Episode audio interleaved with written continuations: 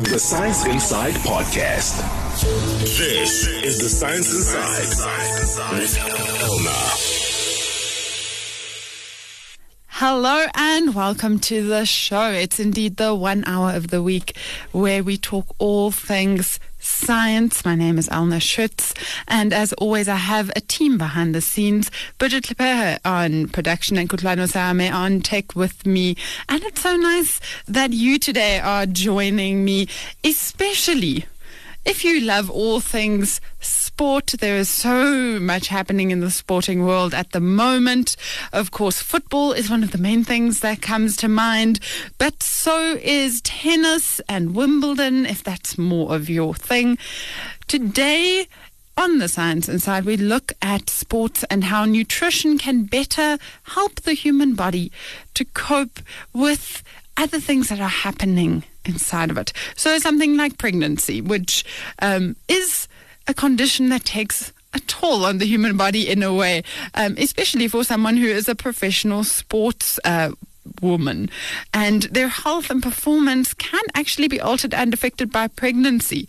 This may not be a particularly new thought to you if you've been reading the news headlines specifically around seven time tennis champion Serena Williams, who recently opened up about why she has to stop or has decided to stop breastfeeding her daughter after only six months because she could not seem to lose the excess weight and instead she was gaining weight, which does happen with quite a few women.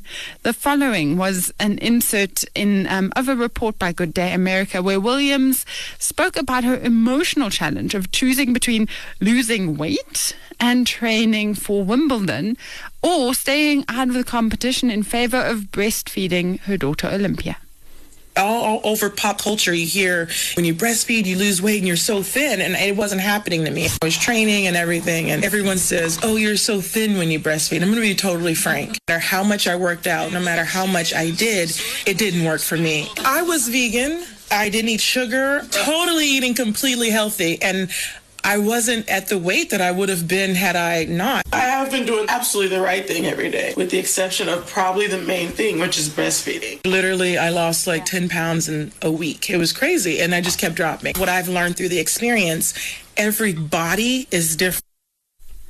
So that was Serena Williams talking a little bit about her experience around being a sportswoman and how nutrition and other changes in the body can affect that. And we all know that. So often you hear advice like, oh, you should be eating this, oh, you should be exercising like that. But these things don't happen in a vacuum. You might have a chronic illness, you might suffer of asthma or something else.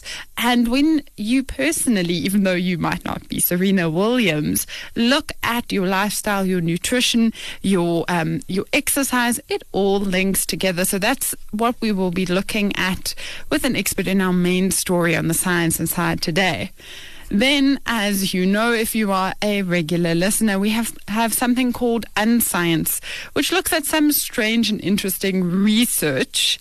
And today, if you're a left handed person or have left handed people in your life, there's some new research about how your brain works. That's very interesting. It turns out that the processing of emotions in your brain is not happening in the same place as for us right handed folk. And that can have quite, quite serious um, consequences on things like mental health and the treatments that work for some people, but not for others. So we'll be de- digging a little bit deeper into that later in the show. And then at the end of it, we'll spend some time specifically looking um, at multivitamins. I don't know if you take any vitamins. You pop that vitamin C, you get that little bit of like a Berocca, vitamin B high when you're on exams. I am very guilty of this, but we find out, and it might surprise you. Are these pills making you really as healthy as those adverts say? Or are you just making very expensive pee? We'll find out later in the show. It is all on the science inside. Before all of that, we'll get into the news, of course, on social media. Share uh, your stories with us. I would appreciate uh, hearing whether you're left handed, whether that has affected your life in some way Also, we have a Twitter poll up about vitamins. So if you want to just pop us a vote there, we'll see and tally them up together later just to see what people are saying about whether they believe in multivitamins and how real that that is to them. We're on Facebook and on Twitter as at VowFM. Just make sure you use that hashtag Science Inside. And if you can't listen right now or you want to listen again later, the podcast is up on uh, iTunes as always, as well as that website, which is nice and easy to remember. It's wits.journalism.coza forward slash science. Nice and easy, but let's get into the news after this. This week's Science Headline. So, as always, we get into some things that are happening in the world of science. Just grab some quick stories that are of interest for you before we settle into the rest of our show. And as always, I'm here with producer Bridget Lepere. How are you doing? I'm great. And how are you, Elna? I'm very good. Let's jump into the news. What do you have for us?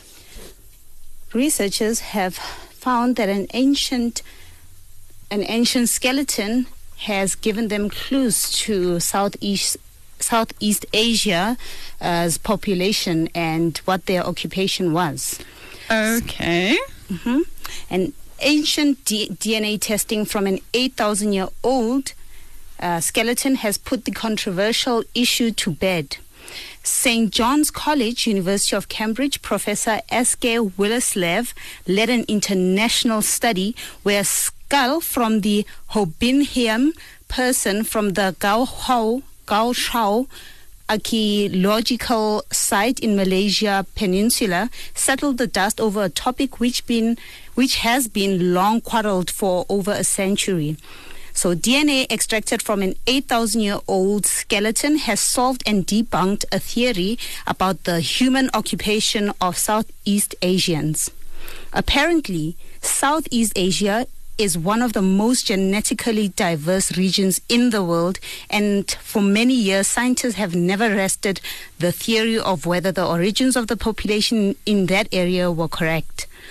One theory states that the indigenous Hoabinhian hunter gatherers who populated Southeast Asia for more than 44,000 years adopted agricultural uh, practices independently without any help from early farmers from East Asia.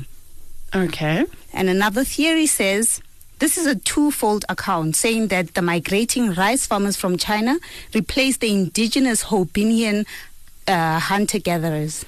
Okay, so that's quite interesting, but how exactly did they find this out? Well, academics from around the world collaborated on this new research, which was published, and they found that neither theories were completely accurate. The researchers extracted DNA from the skeletal remains from Malaysia, Thailand, the Philippines, uh, the Philippines, Vietnam, Indonesia, Laos, and Japan. Mm-hmm. And in their study, they discovered that present day Southeast Asian populations' ancestry originates from at least four ancient populations which had previously only been successful in sequencing 4,000 year old samples from that region. And this proved to be a scientific first. They took samples which included DNA from the Hoabinhian hunter gatherers and a Jomon from Japan, revealing a long suspected genetic link between the two populations. Okay, so that's really interesting that they found that genetic link, but how many skeletons did they look at exactly? Because if they only looked at one, obviously that wouldn't work. Of course not.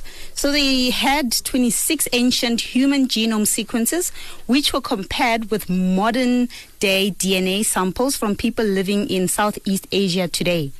Another phenomenal aspect about the study, though, is that the research was conducted under tremendous heat and humidity, meaning that the the harsh and volatile environmental conditions for pre- preservation, um, scientists were faced with many challenges uh, because of this. Okay. So, a PhD student at the Center of Geogenetics in the Natural History Museum of Denmark the university in the university the University of Copenhagen, Hugh McColl stated that sequencing 25 ancient human ge- genomes from Southeast Asia and one from the Japanese Jomon they were able to show that neither previous interpretation fit the complexity of Southeast Asia's history.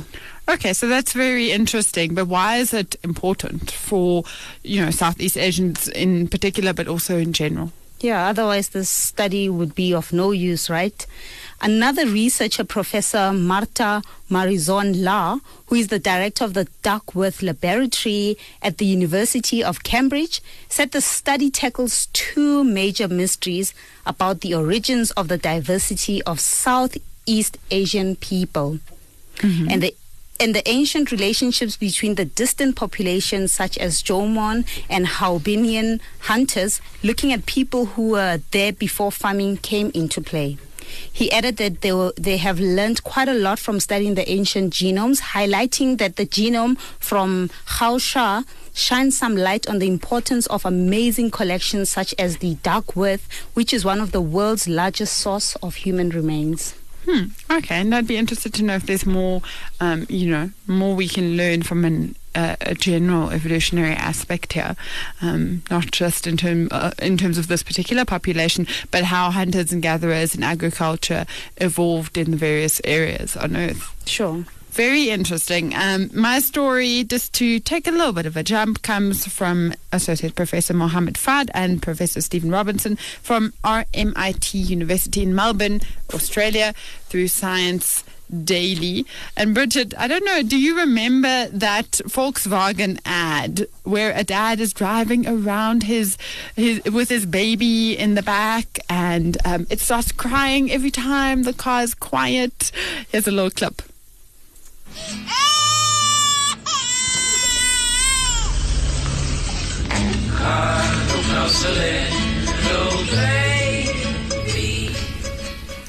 So that ad to me was was a little bit of a um, has a hint of nostalgia because I have so many memories of being a child and falling asleep in the car and like long trips.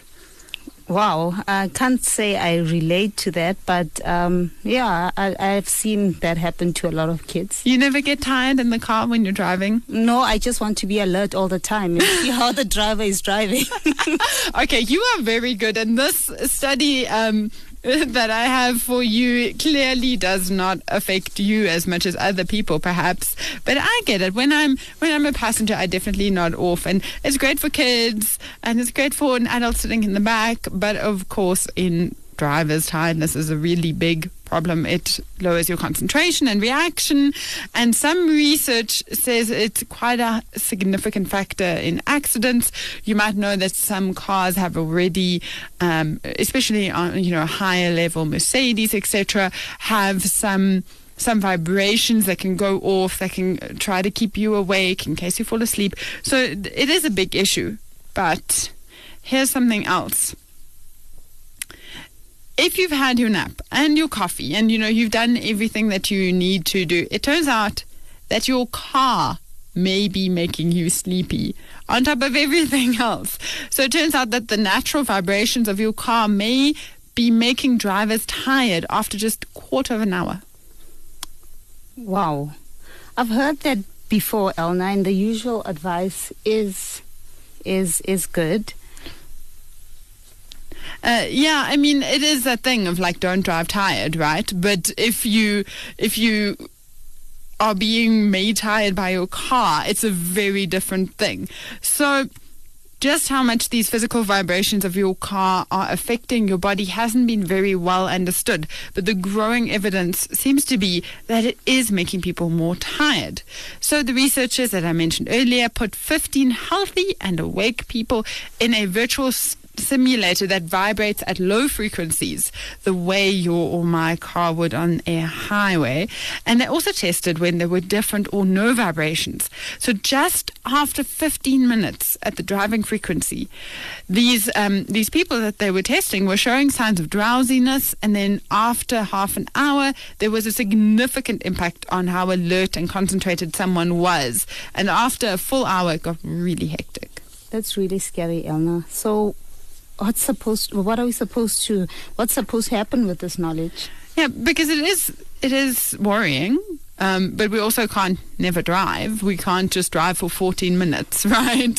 So the study also seemed to show that possibly different frequencies may actually do the opposite and keep people awake. So the team, this research team, is hoping that there will be more findings that can help car manufacturers build cars in a safer way at different vibrations. And that would hopefully make it possible for us to not have these kind of um, reactions to um, to these vibrations. Because if you think about it there's nothing you can do about this. If your car is vibrating at a specific frequency for all of us it doesn't matter how much caffeine you have you're still going to get tired. So I personally got a little bit of a shock by this but I hope that over time car manufacturers can take it into account and hopefully this research can help not only mitigate this problem, but actually make us more awake. How cool would that be? That was just a little bit about what's happening in the general world of science, but we get m- closer to home and more specific after the break. Stay curious. Stay informed. Stay on the science inside. Hello and welcome to the show. My name is indeed Elna Schutz, and we're looking at some science inside the news at the moment. And of course, there is so much sports happening at the moment. If you are a big sports fan, or even if you're not, if you're just watching the FIFA World Cup, maybe you're watching Wimbledon, maybe you're watching both of it on two different screens. You are one of those people that has to have like soccer on the one phone and then, you know, tennis on the other. It's okay. You are welcome here because we are going to look at it from a little bit of a scientific lens through the lens of how sports and nutrition and our bodies interact with each other. We saw this recently with Serena Williams, specifically around her pregnancy and breastfeeding and how that affected her body and ultimately her sportsmanship. So we thought to ourselves, let's let's get into this not just for the people who are high level, high performance sportsmen and women, but you and me who try to make it around the block without fainting. You and me who try to eat enough, you know, oranges and healthy things. What does this mean? We are speaking to Arista Nienaber, and she is a lecturer at the Northwest University Potchefstroom campus. She is a retired athlete, but also a registered dietitian with special interests in sports nutrition and she uses therapeutic nutrition to specifically address critical care immunonutrition and nutrition in infectious diseases such as TB in relation to sports nutrition, which I think is really interesting because, of course, not just people who are 100% healthy and have no chronic illnesses are doing sports. All kinds of people are. So, Arista, thank you so much for joining us on the Science Inside. Hello. So let's kick it off. What kind of diet are sportsmen and women supposed to be on? Because there's so much to consider here general health, muscle mass, their weight, and of course their performance. Yes, yes, that's true. Um, that is actually a very difficult question to answer because a sports diet is highly individualized and it will really depend on the goals of the athlete. Do they want to lose weight? Do they want to maintain the weight? build muscle mass, improve performance. So, um, and then it will also depend on the type of exercise or sport um, that the athlete is partaking in. And then, as you say, also their health conditions. So, there's not really a blueprint diet that I can give. Um, but um, I can give some basics, some basic principles sure. on um, what to do.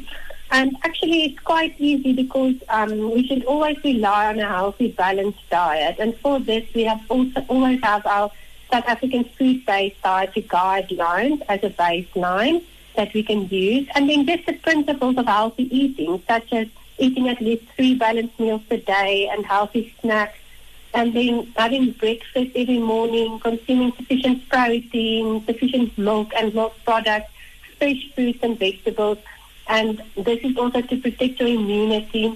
And then with regards to sport-specific nutrition, the diet should be adjusted around the time, duration, and intensity of exercise sessions. And this is, for example, to consume sufficient carbohydrates before you go into an exercise session. And then also not forgetting about recovery because we lots of times forget that we should recover following a training session and refill our stores. So for this, carb, carbohydrates and proteins are really important. And research has shown that um, flavored milk is actually a very good recovery option to have. And this is very important within the first half an hour to an hour after a training session. And then uh, it's also important to monitor your fluid intake because hydration status also affects performance. So in summary, there are a few basic principles that I can give that um, you should rather consult a registered dietitian to tailor the meal plan specifically to your needs if you are looking at nutrition and sport.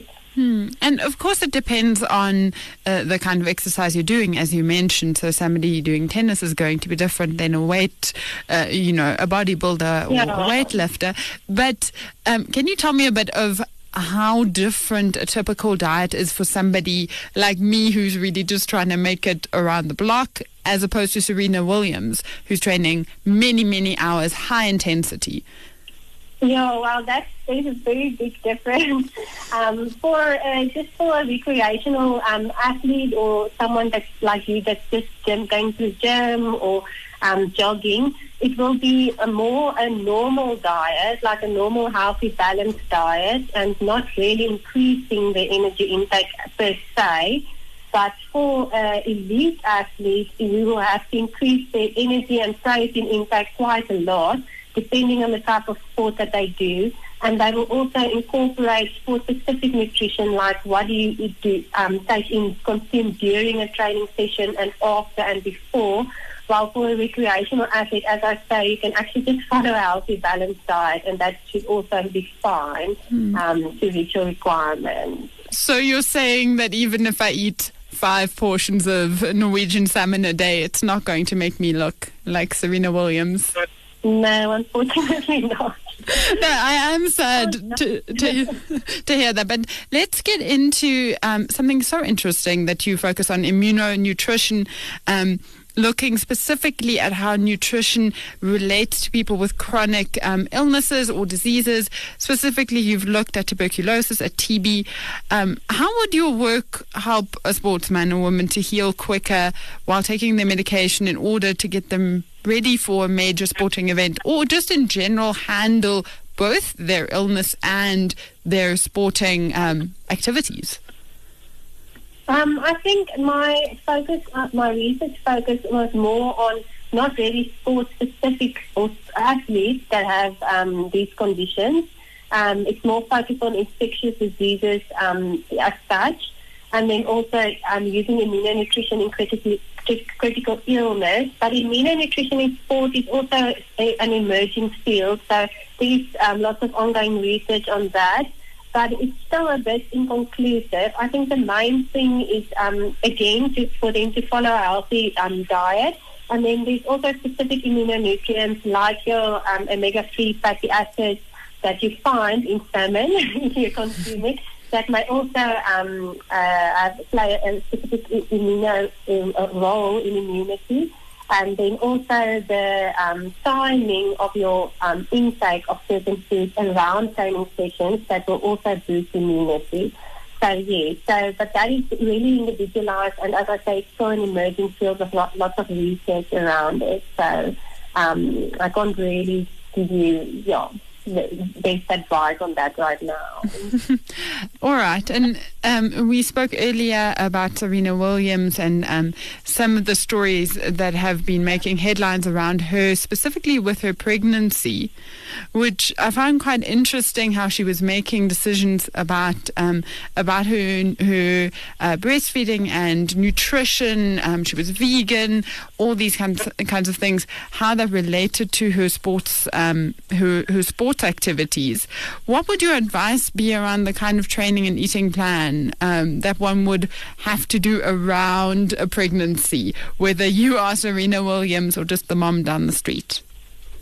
Um, I think um, with regards to that, it's uh, important to start before pregnancy. So to achieve an, a healthy eating patterns and a healthy body weight and a good exercise program before you go into the pregnancy, because um, your weight prior to pregnancy and your health prior to pregnancy will also determine how much weight you can gain during pregnancy. And then also it's difficult to change your dietary habits and exercise patterns once you fall pregnant. So um, I think that's really important. Um, there are different ranges of weight gain, which is healthy for an underweight, a normal weight, and an overweight individual. And appropriate weight gain during pregnancy will help reduce those pregnancy complications and also limit that weight retention after pregnancy. So it's really important um, that prior to conception. So, um, in order to limit this excessive weight gain during pregnancy that some women find, and then that will also impact um, athletes or sports people when they fall pregnant, um, it's important to um, consume more nutrient dense and less energy dense food. So, nutrient dense means it contains lots of nutrients, including your proteins, carbohydrates, and healthy fats, and also vitamins and minerals that we sometimes forget about but it doesn't contain that much energy um, in the food. And examples of such foods would be like your whole grain bread and cereals, um, legumes, legumes, your green and leafy vegetables, fresh fruits and vegetables, low-fat milk and milk products, and then lean meat like fish, poultry, and then eggs. And then um, focus on a variety. And then you want to avoid your energy-dense foods, which, which will cause that excessive weight gain and those are those nice foods that, like those that are high in fat, such as the takeaways, the deep fried foods, and also those that are high in sugar, like the sugar sweetened beverages, and also chocolates and sweets and things like that. And then with regards to exercise um, during pregnancy, you know there are various um, benefits to that. But generally, the idea is to continue with the type of, of exercise that you are used to prior to um, pregnancy. So if you're an inactive individual and you want to start exercising during pregnancy, you should rather ask your doctor first. And then um, we want to focus on low impact activities and then make sure that we, um, you don't overeat, so avoid excessive heat and then stay well hydrated while you exercise. Mm. Just lastly, Esther, I know that we've been talking th- throughout our conversation very much about um, foods and nutrition in terms of what is on your plate. But for a lot of people, nutrition and supplements also come um, come in the form of some pills, maybe some powders. Um, we all know that one guy in the gym who just wants to be, you know, more muscles than anything else. What role uh, do supplements play? In terms of um, strength, sports performance, and just your general health? Um, yeah, so that's a bit of a sticky subject, I think. And I also think that that should be, again, individualized according to the specific um, person and what they want. Um, but they are different, various different kind of supplements, and they have different purposes and should be prescribed in different sports. Um, but it should be kept in mind that using supplements always comes with a risk, as supplements are not well controlled in South Africa. So the supplements that we can buy in the shops that are avail- available is not necessarily tested. So you're not always sure if that supplement actually safe, so does it not contain any toxic substances? And then um, is it legal? Does it not contain any in- ingredients that are not on the label? And then lastly, does it actually work for what we wanted to do? And does it have the ingredients in that amount um, in the actual product that is listed on the label? Because as I, as I was saying, one is checking what is in our supplement in South Africa. So you can be taking something that you have no control over what you're are, are consuming. So I think um, using supplements or individualized choice, and it should be governed by a professional like a doctor or dietitian. But in saying that, there is definitely a place for supplementation in sports nutrition, and there are various studies that have shown that supplements work, but they should be used with the correct training program and then also under the correct conditions at the correct dosages. And then, as I say, it, you can't eliminate the risks that goes with supplementation. Mm. Well, one uh, strong thread coming through that conversation there is definitely there are, as always, no big shortcuts when it comes to sports or nutrition. Either you're doing it in the healthy way or you're just probably not going to get there, um, whether you're trying to just be your own healthy self or be the next Serena Williams. Thank you so much. We've been speaking to Arista Nienaber. She's a lecturer at um, Northwest University. Thanks so much for joining us on the Science Inside. Thank you. So, just after the break, we will jump to our next topic, and this one is especially for you guys. I know you left handed folk out there, we never talk about you enough. You might feel forgotten there in the corner with your left handed scissor that you had to buy at some strange shop none of us know the location of. Today, we put you in the spotlight up next. This is The Science Inside with Elna. Hello and welcome to Unscience. The five minutes in the middle of the show where it's all about research and um, often we look at stories here, some research that seems a little bit strange. You think, why are they looking at this? Why are they focusing on this? But it usually ends up in a place where you, we really get something from it. So let's get into it. Um, today's Unscience was produced by myself and comes from Cornell University via Science Daily. Music is by Ben Sounds. I'm here as always with my producer Bridget Lepere. It's Unscience time. Unusual, unlikely, unscience.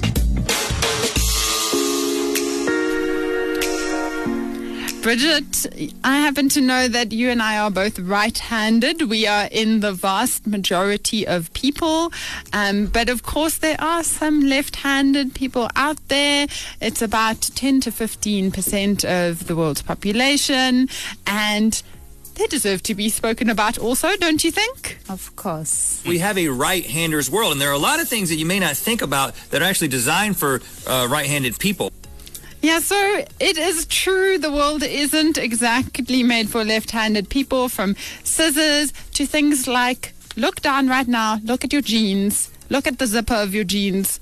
Do you realize if you were left handed, that would be the wrong way around for you? That's awkward. I've never noticed this up to today. Have you noticed this, Bridget? No.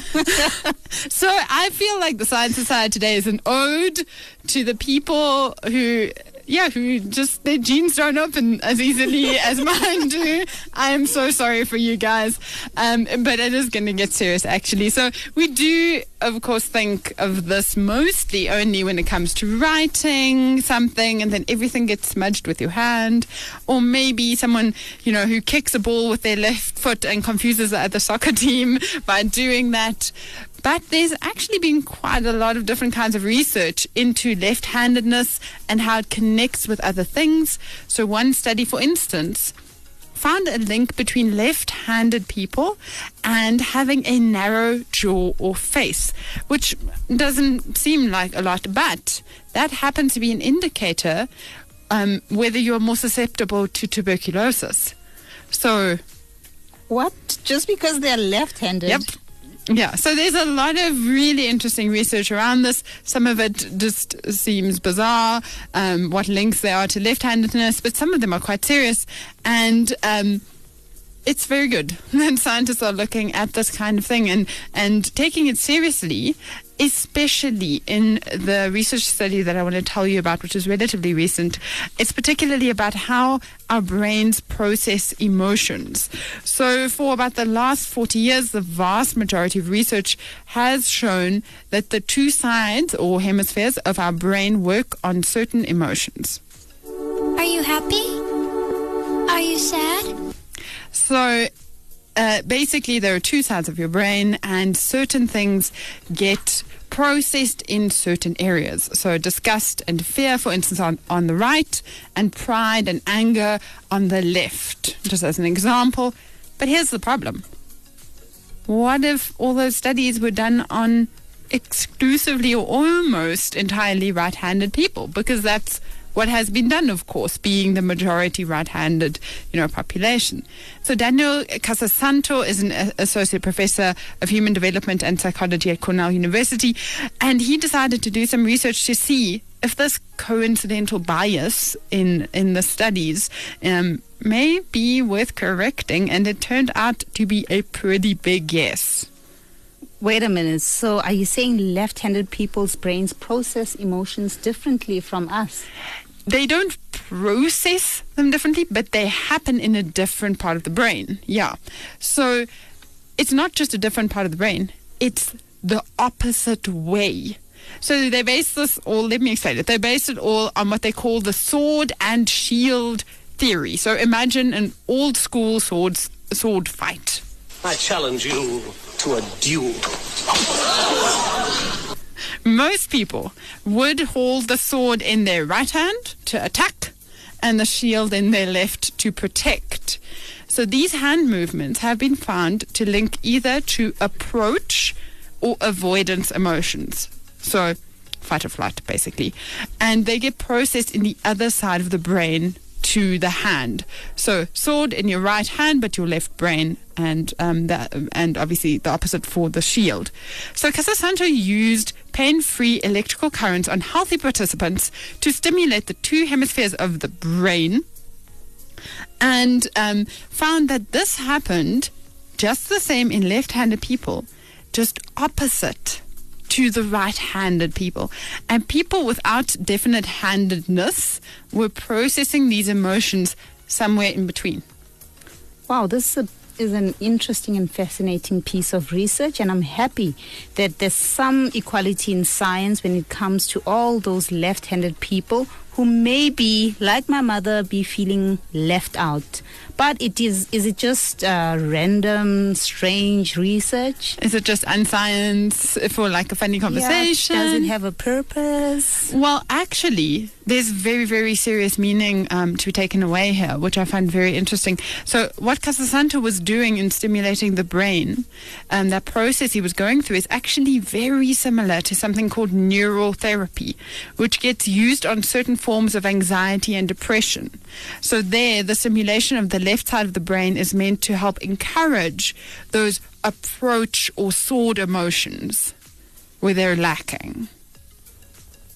But now the problem is what about left handed people?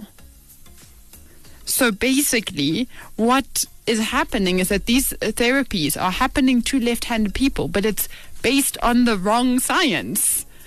So they haven't yet studied patients that weren't healthy, but this is a pretty clear red flag that the current treatment could be doing more harm than good for some people.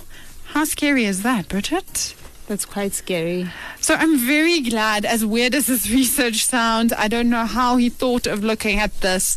I'm very glad that they did find it because they, that means that they can hopefully advise doctors using this type of therapy to at least stop for now and then um, on left-handed people and then hopefully develop some things around that so it sounds quite strange at first glance but this is one piece of unlikely and unusual research that I'm very happy somebody is doing.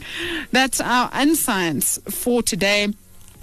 If you love this story and want to tell us what you think about it, especially if you're left-handed, go find us on social media right now, VFM.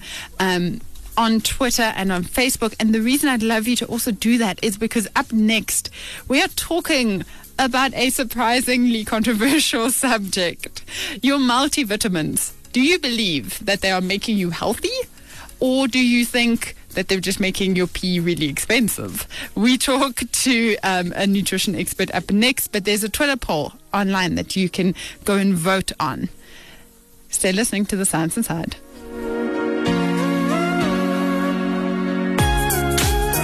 Unusual, unlikely, unscience.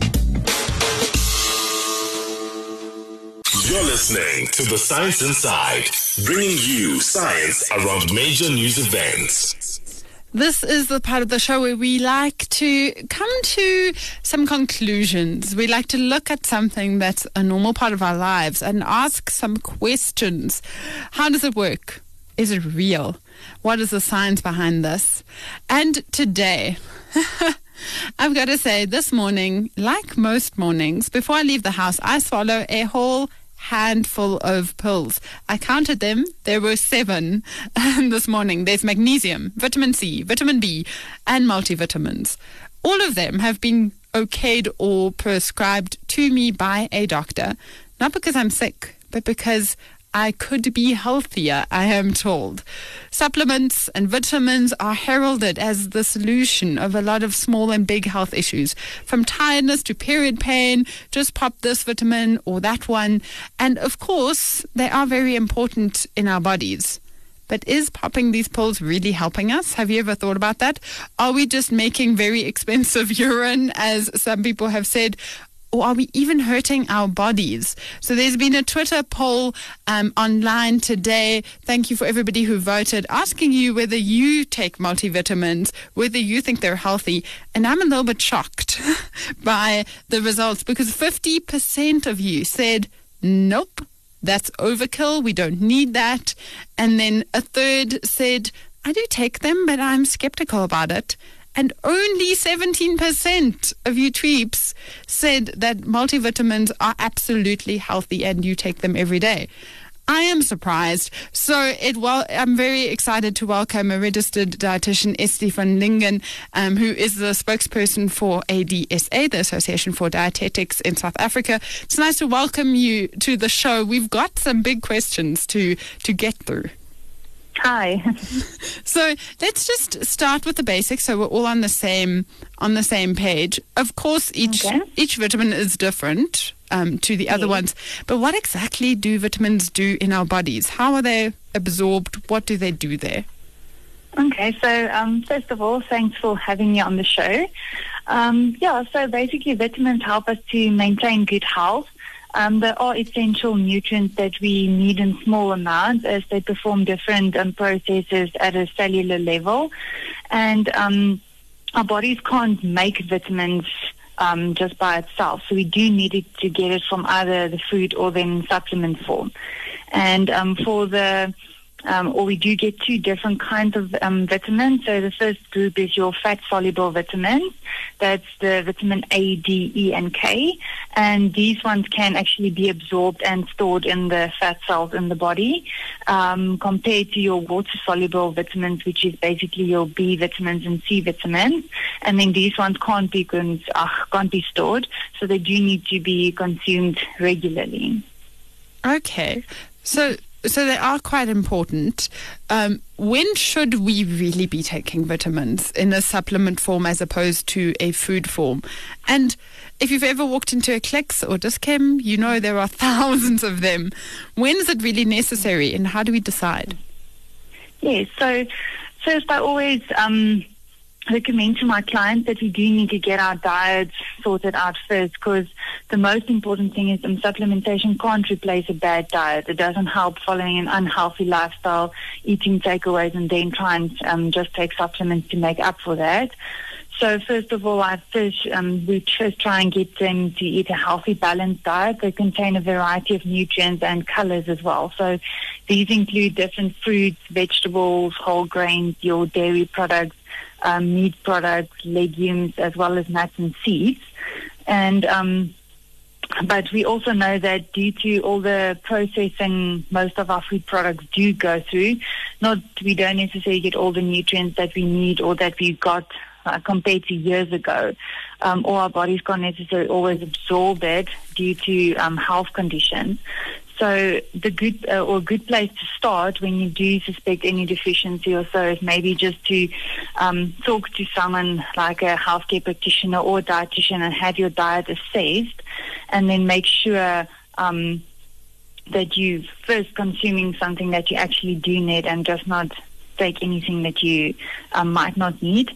And then also when you do buy multivitamins or so, you want to get it like from a trustworthy company that is um, a leader in the market or so, and not just something that costs three rand for 2,000 tablets, just to make sure that at, at least it does contain the actual amount it says on the on the can, as well as that your body can actually use and absorb those. Right. So let's get into um, what I already alluded to earlier that even though I personally am a big supporter of vitamins, and many people, many doctors and dietitians are, I was very shocked by some of the research around this, and that there hasn't been as much correlation as one might might want there to be. So, one specific ex- example is a recent systematic review study in the Journal of American College of uh, Cardiology, and they found that there wasn't strong evidence for vitamins like folic acid preventing heart disease. There was no effect of multivitamins on the health of the people they tested, and even an increased risk in some cases, like with antioxidant mixtures, which I'm very shocked by. How do you react to these kinds of studies? Yeah, so I think uh, one of the biggest mistakes people actually make is they just consume consume a lot of supplements without even knowing like why they are consuming it, um, or even like are they consuming the right dosages or something, and then always like you saying you're consuming seven different kinds of multivitamins, um, but you don't always know each one's function or do you actually need all of that, and I think that's one of the biggest mistakes that people make. So they either overdose or underdose or the combination that they use isn't necessarily right. Um, so I normally also recommend that before taking any vitamin, you need to talk to a healthcare provider, make sure that there is actually a need for that supplement, and then also make sure that they are aware of any chronic conditions or current supplements that you might be taking. Because if you do take different combinations of it or say for instance herbal supplements or so within your multivitamins and so there can be interactions um, but then also with chronic conditions it can also have an effect. So you just want to make sure before starting to take any supplements that there has been research done on that and also that you really need it that there is a identified deficiency for that specific. Hmm. So let's let's try get to a final verdict of some kind if we can. As I mentioned on our Twitter poll, half over half of people were either skeptical or completely against multivitamins, saying you're throwing your money down the toilet. It's not necessary. Where do you stand on it, especially for people um, like many of our listeners who might be young and mostly healthy? Do we really need them? Yeah, so again, I'd definitely say to start first with your diet. Make sure that you get in a variety of nutrients through the diet and that the diet is balanced.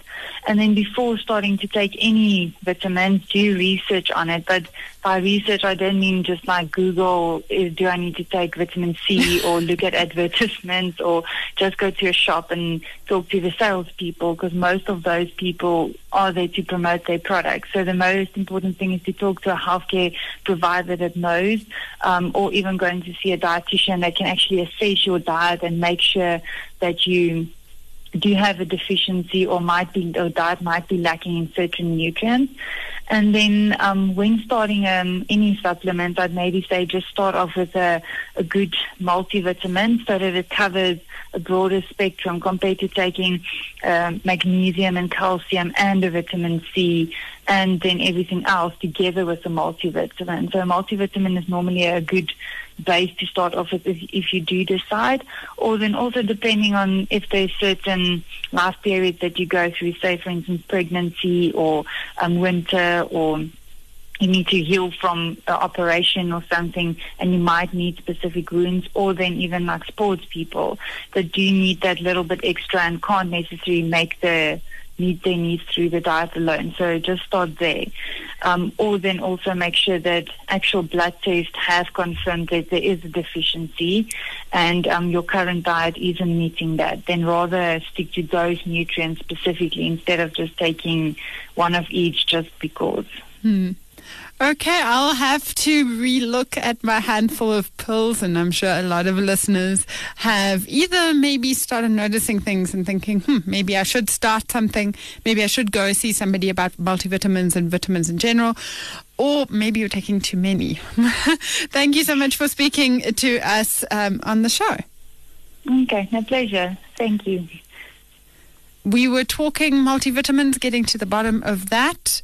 Stick with us on the Science Inside. This is the Science Inside with Elna.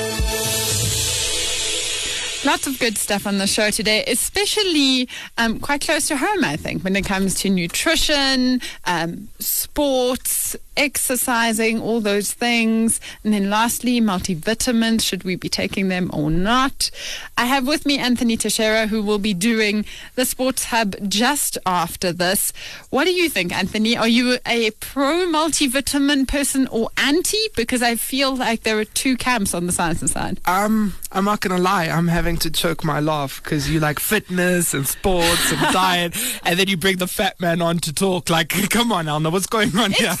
It's, ra- it's radio. Yeah, for me, though, Nobody knows. Well, uh, they know because I refer to myself as the fat man quite often. so, for me, though, I feel like multivitamins do play a good role, um, especially more as a pick me up than a daily thing, in my opinion. Right. Um, that's just my opinion, but you heard from the new the nutritionist. You know, do what you got to do. Yeah, yeah, I get that. I mean, I have, I have, um, some of the pills I take are are very much linked to real life things. When I stop taking them, it doesn't go well for me. So I get that, but I also understand that I might be throwing away like hundreds of rands for no good reason, which is terrible.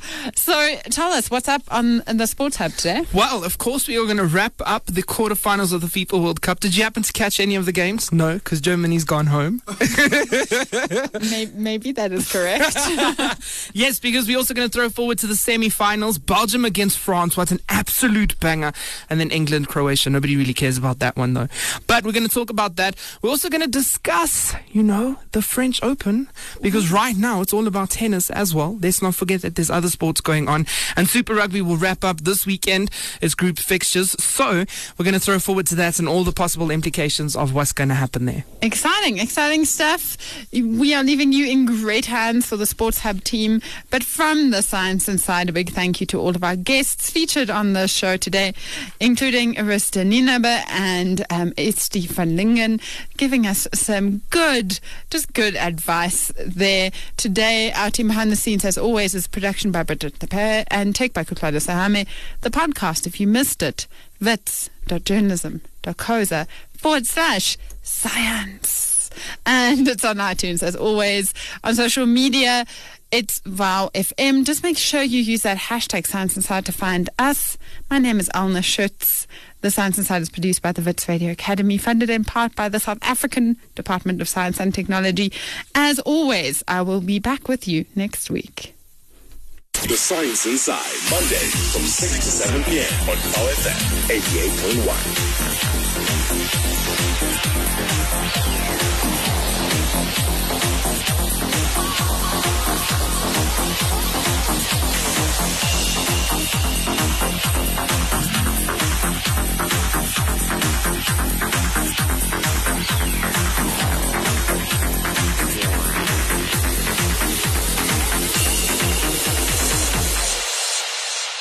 The Science Inside Podcast.